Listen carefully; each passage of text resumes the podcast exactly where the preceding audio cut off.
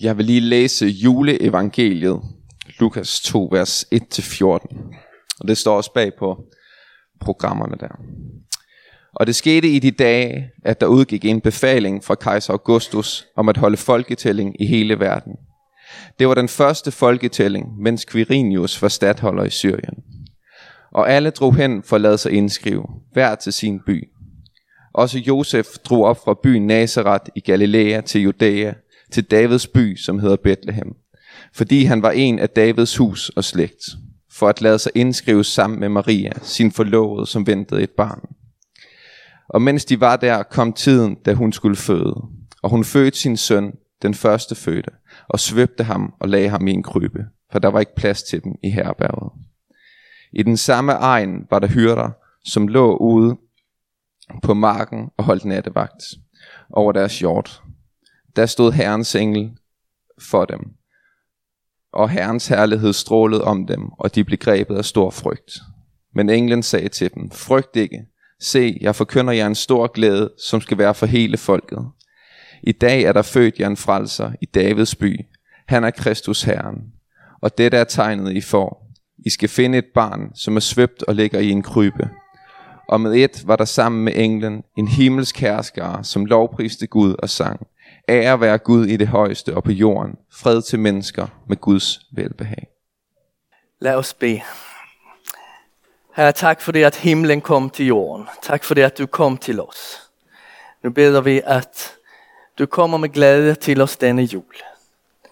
Velsign denne prædiken og åbn os for dit evangelium. Amen.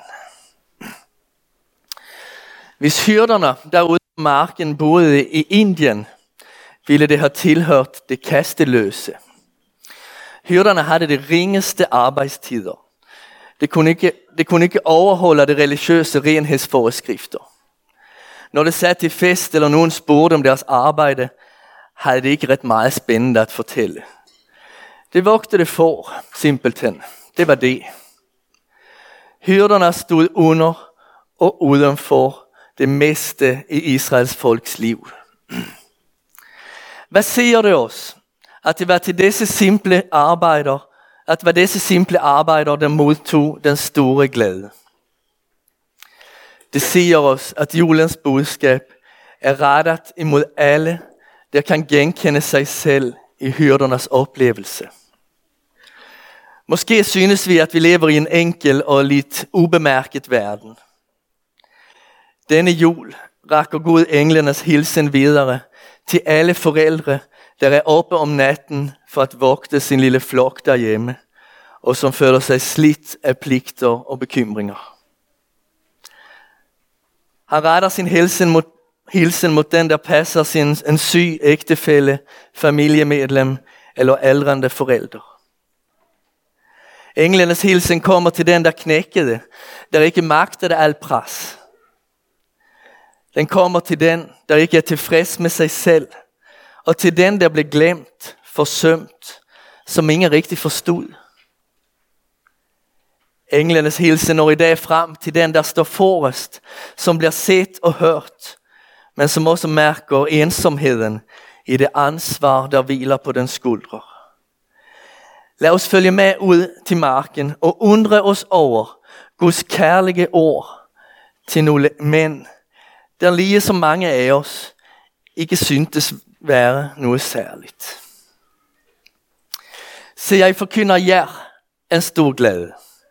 I dag er der født jer en frelser. Englen gør det tydeligt, at det lige er for hyrdernes skyld, at Kristus er født. Herren opsøger dem på deres hjemmebane, ude på marken og inde i stallet med dyrene. Måske havde deres kone også svøbt deres børn og lagt i kryber. Hyrderne skulle ikke overskride grænser. Kristus var kommet for deres skyld og ville være en del af deres hverdag. Så byder englene hyrderne velkommen at besøge Kristus. I de skal finde et barn, som er svøbt og ligger i en krybe. Det bliver ikke spurgt om hvilke gaver det kan bringe. Tomhentet og beskidte besøger det barnet i Bethlehem, og det er bare helt i orden. Barnet var kommet for det tomhentede, for dem der ikke havde nogle merister at pege på. Han var kommet for at fylde deres tomhed med sin kærlighed. Endelig udtaler Gud sit velbehag over Betlehems hyrder. Herren elsker hvert eneste menneske. Men for, her forkyndes også den fred med Gud, som gør et menneske velbehagelig for ham. Den fred havde hyrderne, for det der var født dem en frelser. Det er en opmuntring for os denne jul, at vi får lov til at se, hvordan herren, Herren kommer hyrderne så nær, og gør så meget for at det skal kunne forstå, hvor vigtige det er for ham. Han ønskede virkelig, at disse hyrder skulle få lov til at møde hele menneskelighedens gode hyrde.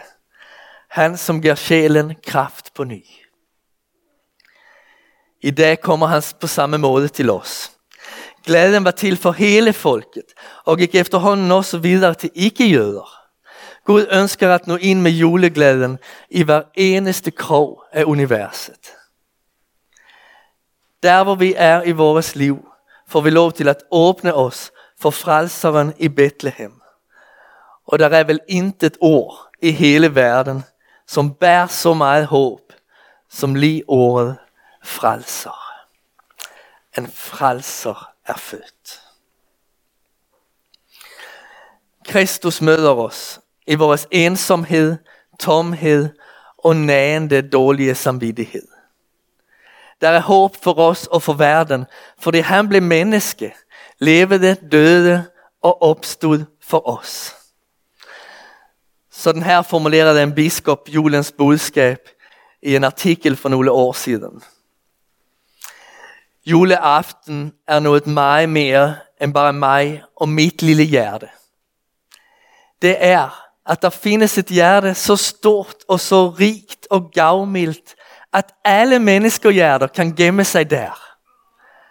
Med alle deres glæder og sorger, og med alt det gode og onde, som det vi forvoldte.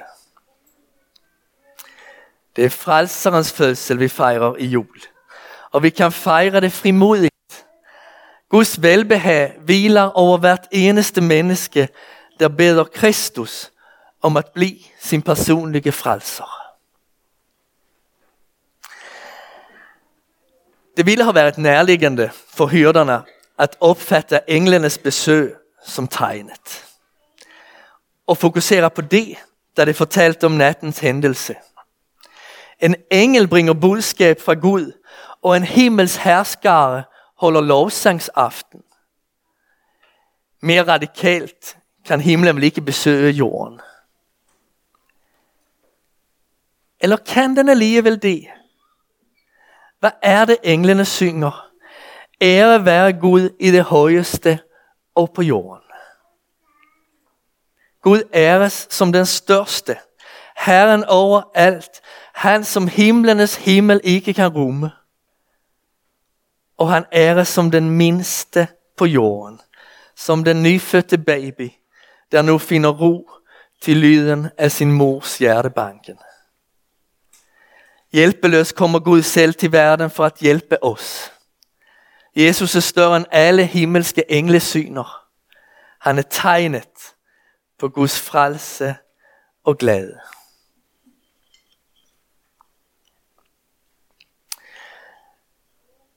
Hyrderne skynder sig til Bethlehem. Der har Josef og Maria nu opholdt sig i en periode, og sandsynligt nået at skatteskrive sig. Nu bor antageligvis hjemme hos nogle af Josefs slægtninge. Som de fleste huse vid denne tid har huset, hvor det overnatter, en stue med en afdeling for dyrene, det vi kalder stallet, og en afdeling for menneskerne. Og grænsen mellem dyrenes og menneskernes stue udgøres af en krybbe. Om natten bliver dyrene taget indendørs. Der er det sikre, og der er det med til at bidrage til at hjemmet bliver holdt varmt. Udover dette rum har mange hus ved denne tid, hvad på græsk hedder en katalyma. Det betyder noget i retning af en, et gæsteværelse og er beliggende på overetagen eller på husets tag. Jesus booker et gæsteværelse for at holde det sidste måltid, og evangelisterne noterer, at det er et stort rum. Så vil han vise jer et stort rum ovenpå, gjort klar med hynder, og der skal I forberede det til os, siger han. Ud fra den kommentar kan vi konkludere, at gæsteværelset normalt var et lille rum. Da vi læser i juleevangeliet, at der ikke var plads i herberget, er det dette gæsterum, katalyman, det henvises til. Enten var rummet ved Josefs slægtninge i Bethlehem for lille for en fødsel, eller var der på det tidspunkt nogle andre, der boede der. Men så kom tiden for fødslen. Formodentlig blev Josef og mændene smidt ud, imens Josefs slægtninge og kvinderne i byen bistod Maria. Men det var altså der, i en fattig familiestue, blandt både mennesker og dyr, som hun fik vejer, græd og til sidst lettet modtog sit barn. For det var hendes barn. Da hun så på Jesus, kunne hun se sine egne træk. Han lignede hende. Samtidig var denne dreng Guds søn. Det er et mysterium så stort, at man aldrig vil kunne forstå det. Herren selv adderer menneskelighed til sin guddommelighed. Kristus er sand Gud og sandt menneske. Sammenfatningen af himmel og jord. Det er en heder for os mennesker, at Gud træder ind under vores livsvilkår. Josef og Maria fulgte Jesus udviklingsskridt med to forældres fascination og nød, da han lærte at gå, begyndte at lege gemmeleje og lykkedes at tælle til fire. Hvor mange skønne samtaler havde Jesus ikke med sine forældre og søskende. Fortæl om, jeg, der var, fortæl om den gang, da jeg var en babyfar. Mor, kan du ikke fortælle igen om den gang, da du mødte en engel? Jesus havde mange år som lærling sammen med sin far for at blive en god tømrer. Josef forklarede, korrigerede og opmuntrede. Helt sikkert samtalede familien ved flere tilfælde og i mange timer om det specielle kald, som Jesus havde fået. Hvad indebar det? Og hvordan skulle han gribe det an? Jesus arbejdede så han svedte oplevede stressen og stemningen för en fest eller sabbat. Rystede på hovedet, da föräldrarna och deras vänner grinade af ting, som han ikke forstod. Og lå vågen om natten og smilede, da han hørte det andre i familien snorke og smaske. Alt menneskeligt lærte han, og alt menneskeligt elskede han.